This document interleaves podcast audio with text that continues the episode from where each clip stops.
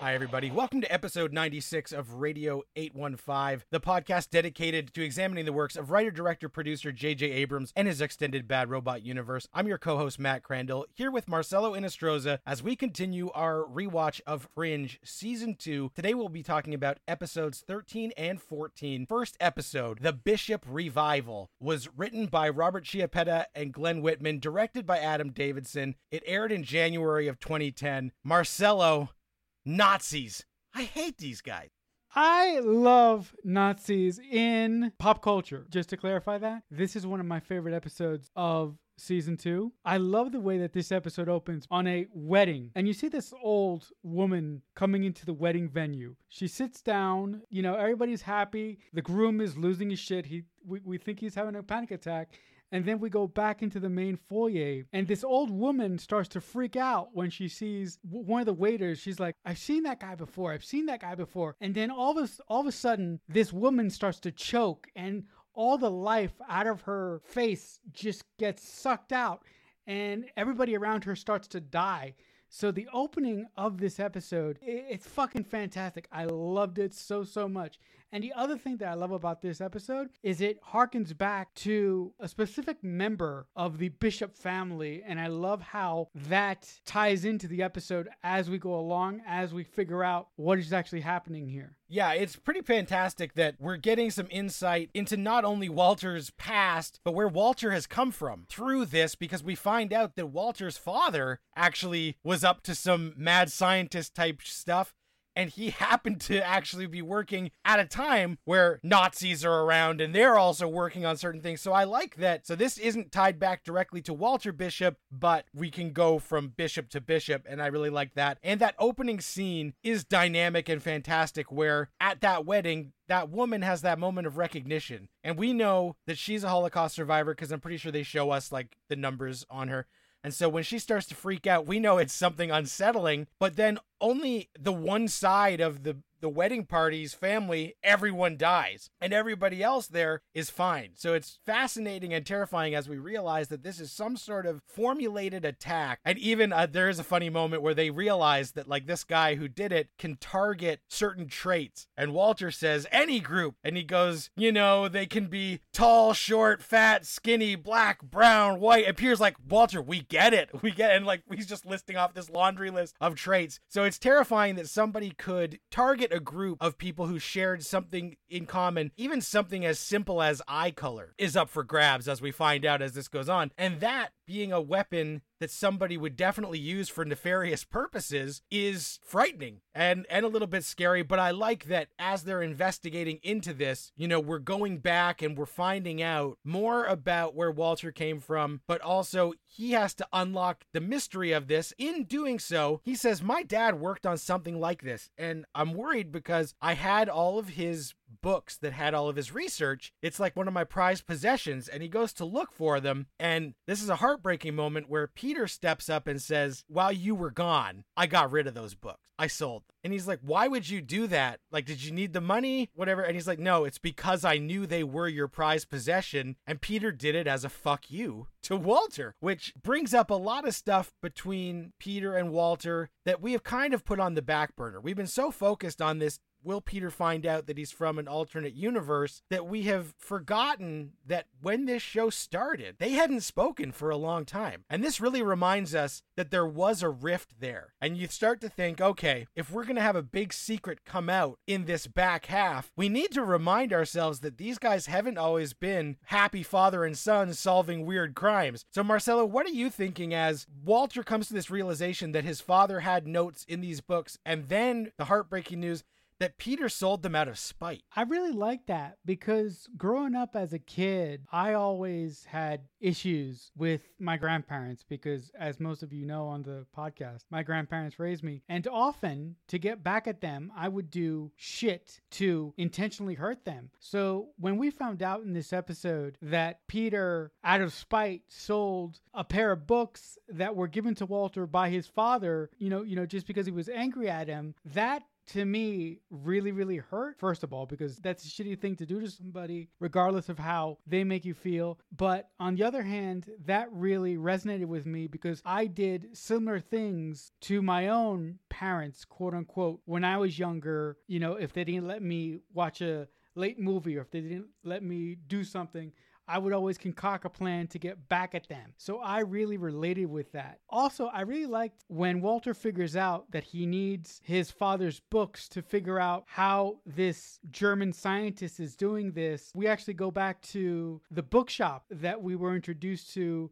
I think in season one, and we find and we find out that the owner of this bookshop has sold off these books. We actually track down a artist who has made paintings out of the the pages in this book. And this guy, it's very very disconcerting and very very weird. This guy has made pictures of Hitler out of the pages of Walter's dad's work, which is tremendously disconcerting and creepy as hell.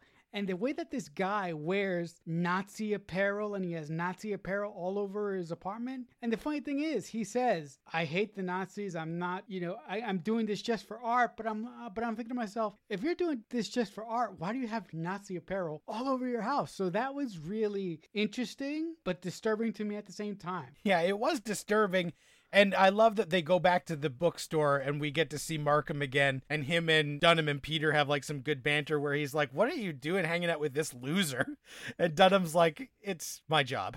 Get a new career, lady. This guy, this guy sucks. Just having Markham knock Peter down a couple pegs was pretty funny. And when they find out that the books have been sold and who bought them, and we think that it's going to be Hoffman, the main bad guy, and they show up and it is just this artist who claims that he is not a Nazi, but has so much propaganda that it's really off putting. And he fancies himself some sort of knockoff Banksy by making these Nazi pastiche art. But in doing his art, they see the pages of the books and they say, okay, well, we need we need to get all this art back to our lab to take it apart and see if there's anything here. So I just like that moment where they're like, well, shit, we're gonna have to transport all this stupid, horrible art because we need this to solve the mystery. And the artist is like, well, how much you guys gonna pay for it? They're like, fuck you. Like, we're just taking this shit. So I, I thought that was good. And the scene where we see the second time the weapon is executed was a highlight. It's terrifying because we see the guy with the T. He's talking to a little girl. Okay, this guy is 100% bad news. If he's willing to let this little six year old die or put her in harm's way, even if she doesn't die, you know, her, her mother is going to die. I just thought shows really quickly if you didn't get it by the fact that this guy is some sort of Nazi fringe scientist, if that didn't make you hate him immediately, then he does other unthinkable things in the episode to make him one of the quickest, like zero to 100 villains Fringe has ever had. And I really liked that he felt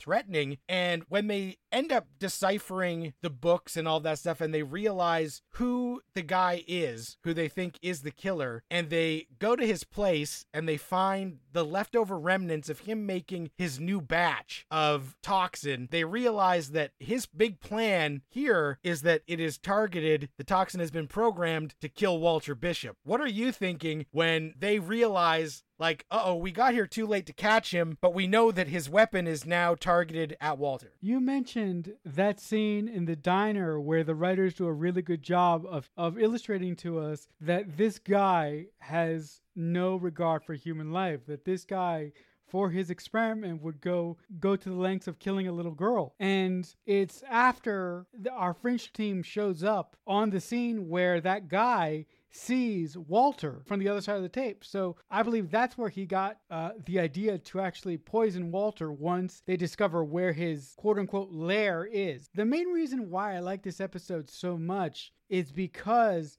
this guy has a particular vendetta against the Bishop family. Throughout the entire episode, you don't understand how this guy has the formula, but towards the end of the episode, there's one thing that makes you go, Holy shit, how is this possible? The fact that they didn't explain it, how he knew the formula if he couldn't get his hands on the books, I thought was ultimately fascinated. What I was feeling when this guy poisoned Walter, I was like, you motherfucker. I'm like, oh. I was like, Walter, you better get out of there because the first time I saw this episode way back in the day, I was panicking Today, when I saw this episode, I was panicking because it's such a quick scene, and the only thing you see in his laboratory is Walter's sweatshirt. And then you see like a bubbling beaker, like in Breaking Bad or something. And then all of a sudden, Walter starts hyperventilating, and you're like, holy shit, holy shit. And then, you know, they, they, they take him out of the basement and he give him, they give him some oxygen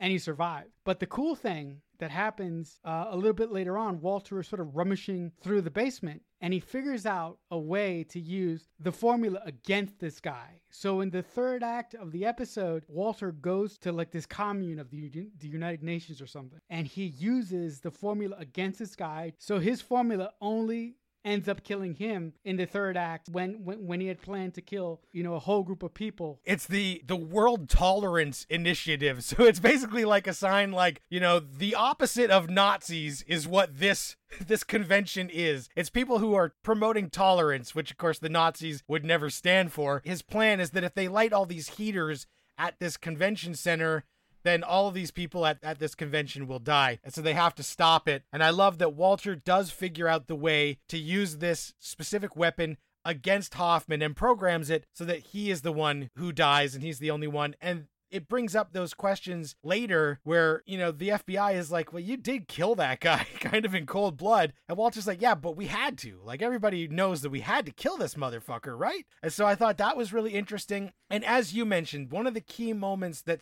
ends the episode is where they bring up this question saying, well, how did Hoffman know how to make this weapon if he actually didn't have, you know, Grandpa Bishop's notebook? Because all the pages were just used in this art, so he never had the formulas that were written in the margins. Walter is kind of like, well, I don't, I don't know if we'll ever know. And then we get seen a picture of Walter's dad and Hoffman together as a group of scientists in a photo, like they were part of the same team for a while which makes us wonder what the hell? What what the hell that's about? How much bad stuff did walter's dad do? Was this at a time before hoffman went full evil? Or were the bishops way back then tangled up in some fringe science on the wrong side so it really added a lot of shades of gray to the Bishop legacy in terms of wondering where Walter and Peter have come from. But I really appreciated that because it, again, this whole episode is a lot about father and son bonds, not like in a super deep way, a surface level, but it works to remind us that you might not share the same ideology as your parents. There might be certain things that you come by naturally that are similar to your parents. Like if Walter's dad was a mad scientist, then what are the chances that his son would end up also being a mad scientist? Some things are just inherited and are family traits that, that go down, and other things are learned behavior, but also those strains on that father son bond that come and things that we do to spite one another. And sometimes those bonds are strong enough to, to hold up when those kind of events happen and you can come back together, and sometimes they're not. Interesting light subtext to this episode as we start to get closer and closer to what we know is a father son bombshell that has to drop, and they start to drop it from midair in episode 14 of this season, Jacksonville, which is written by heavy hitters Zack Stentz and Ashley Edward Miller, directed by Charles Beeson. And this one is where the two universes are starting to collide, literally in the form of one dude who happens to unfortunately collide with his alternate self and become sort of hideously deformed Spider Man. Marcelo, what are you thinking as this episode kicks off with this body horror moment as this guy in a building collides with his alternate self? I really like the opening sequence to this episode because it's a guy in a building. He's an architect, right? And as the scene goes on, there's a couple things that are off about it. There's this constant light that keeps coming into the frame, like J.J. Abrams' flares, right? And the other thing that's a little odd about it is that this guy is walking over to his work area and he's carrying this cup. And and one of his one of his coworkers comes over and starts talking to him and she goes, Is that real coffee? And he's like, Yeah, I have sources. I have a family member who brings me in a cup now and then. And then I'm like, okay, what's going on here? There's light popping in from everywhere, and they're they're talking about coffee and like uh the last time the last time i checked there wasn't a coffee shortage in the world of fringe. So immediately i'm like wait a minute are we somewhere where we're not supposed to be? Seeing those two pillars being presented to me and then understanding that for some reason there's massive earthquakes happening and then when we see what happens to this guy after a massive earthquake hits the building that he's working in, and he basically merges with his two selves from our universe and this universe, I was like, holy shit, this is so disturbing and so interesting, but this is awesome. But I loved those two sort of pillars that the writers put in to the start of this episode to make the audience understand that this is not our universe. And I'm interested to know if you picked up on those. Yeah, and I think that the visual cues is a huge giveaway and the quickest shorthand to let us know that we're not on our side. And I love that you mentioned that, yeah, they use the way the light reflects and a little bit of that typical bad robot lens flare to establish that. And then the conversation is so odd that we're like, huh? But when the guy does merge during that earthquake and then Team Fringe, our Team Fringe, shows up on the site and it's Walter who, as they're talking to this guy, and he's not dead, he's still alive, but they realize like this guy's gonna be a goner. And he Walter is the one who clues in, and I like that he starts talking to him, and he's like, you know, who are you? What's going on? And he says, tell me about September 11th. What's interesting about this is that we as an audience know that on the other side, the World Trade Center is still standing because Olivia has been in it. That is where she met with William Bell. So we know that on September 11th, 2001, that was not one of the targets. And so this guy says, Yeah, they hit the Pentagon and the White House. That's when Walter goes, Okay, light bulb moment. He says, This guy that we're talking to, this, this head of this guy, is from the other side. And somehow his two bodies ended up occupying the same space on ours because of these rifts. What they then realize is that as this is happening, it's basically matter takes up the same space as matter, and whatever comes over from there has to go from us to them. Some they explain it much better, but basically, it's like if we put a sugar cube comes from them over to us, then a sugar cube amount of matter is going to go from us over to them. They realize that this is going to happen in a much larger scale than just this guy who becomes some deformed thing that, again, I'm going to call out looks like something from John Carpenter's The Thing. Then they realize it's ramping up so much that there is going to be a shift of an entire building. And we have to find a way to identify where this building is and like what the radius of this event is going to be so that we don't get a bunch of Spider Men happening because our people all disappear and merge with their other selves. I like that this idea again reminding us that if two snow globes are converging, there's going to be some destruction and there's going to be only one thing that can survive. Reminding us in this that they realize we need to further unlock Olivia's abilities that were bestowed upon her when she was a child in the William Bell Walter Bishop Cortexiphan trials. If we can somehow activate Olivia's gift where she can see the shimmer of things from the other universe, maybe we can identify this building in time, save a bunch of lives, and hopefully stop this universe collision from escalating right now. What are you thinking as we go back to the site of Olivia's childhood traumas with the man who inflicted all this childhood trauma on her? First of all, I really like the ticking clock aspect to this episode because you like that a lot in the Bad Robot universe that that a lot of good episodes involving Bad Robot have a ticking clock. I love the ticking clock aspect of this episode, but my favorite part of the episode is when they figure out that the only one that can identify the building that is going to be taken to sort of balance out what the other universe gave us is Olivia. And the fact that uh, Walter has to take Olivia back to the school where he did cortexiphan trials on her and other children is wonderful. But the thing that I love about it the most is the minute that our team gets there and Olivia steps into one of the classrooms, Walter says to Olivia, there are 15 things in here from the other side that don't belong. And Olivia walks through the room and she's like, Nothing is glowing. I can't identify anything. And then Walter goes, He just has this look and he's like, Damn it. And he walks off. But as he walks off, he was like, Damn it. I was hoping to avoid this. And then we see Olive on a, on a swing set outside, and Peter, you know, joins her on the swing seat, joins her on the swing set. And Olive says, "Listen, I have a great memory. I can remember everything, right? She has like an eidetic memory. She's awesome that way. But for some specific reason, she can't remember anything from her time at this school in Jacksonville.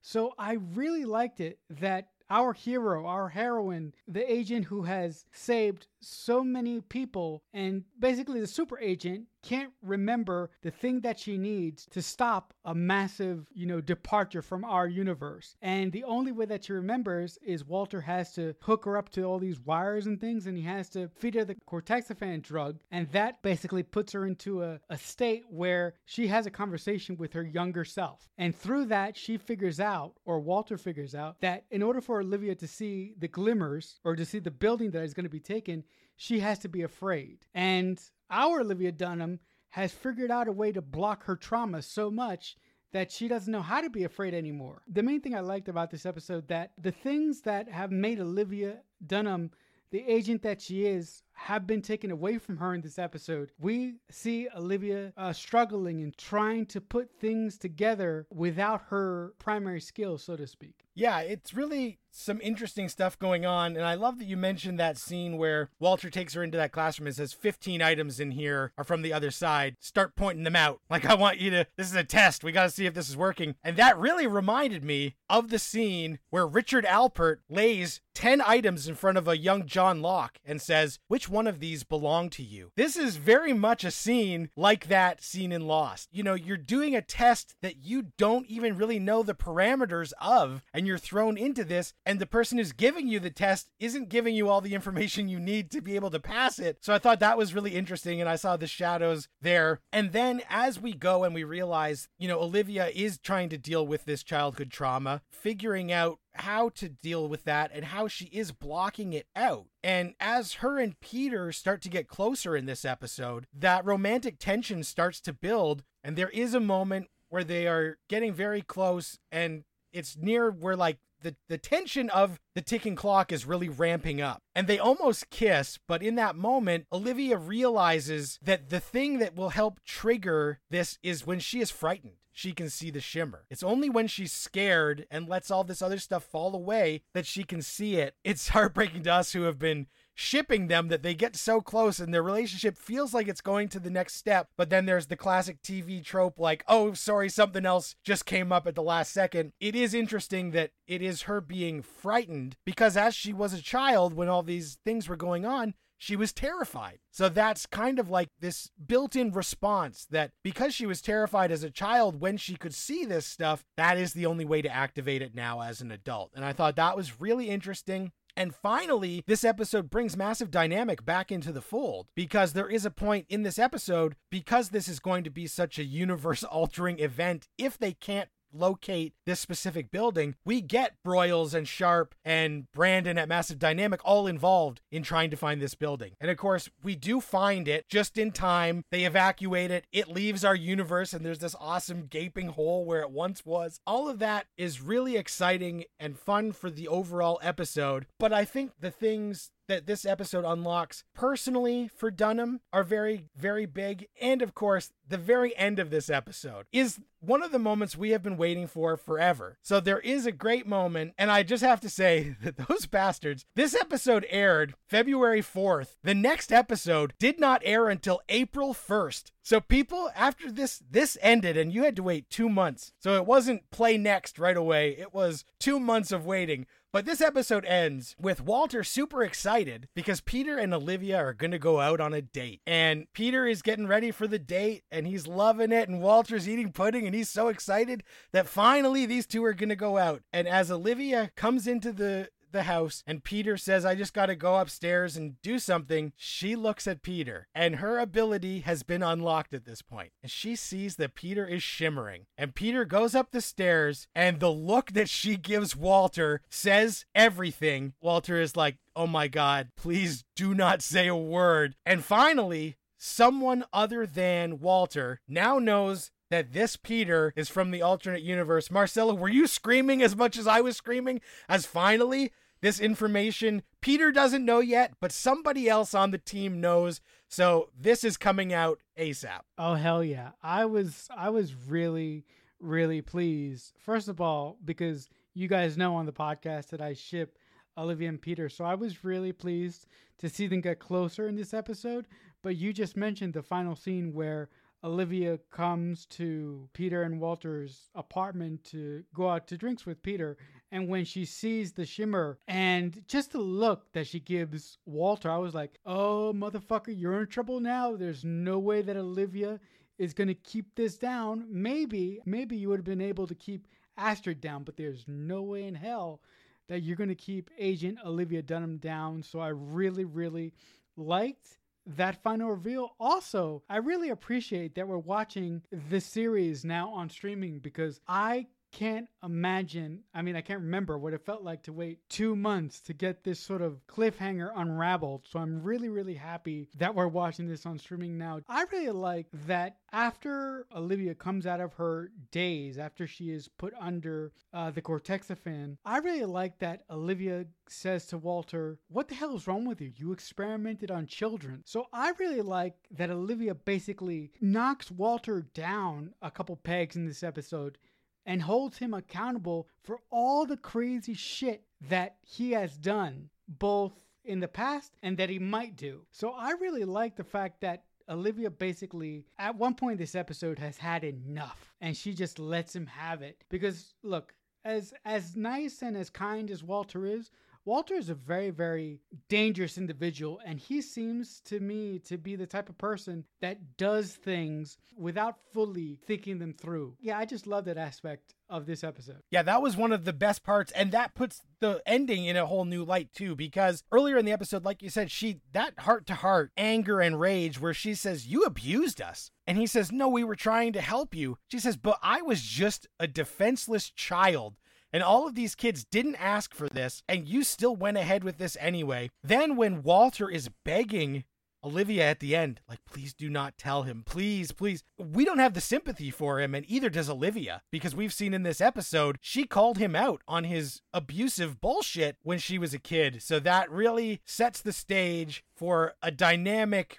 back half of this season after this break. Everything is really ramping up, things are coming out in the open and this battle between universes has has has to come to a head at some point very soon. So I think that will do it for this episode of Radio 815. Guys, if you like the show at all, please like, subscribe, follow, comment, tell your friends, let them know. You can find us on Twitter at JJUniverse815, or you can tweet using the hashtag Radio815. If you don't listen to us on podcast formats, we are also on YouTube.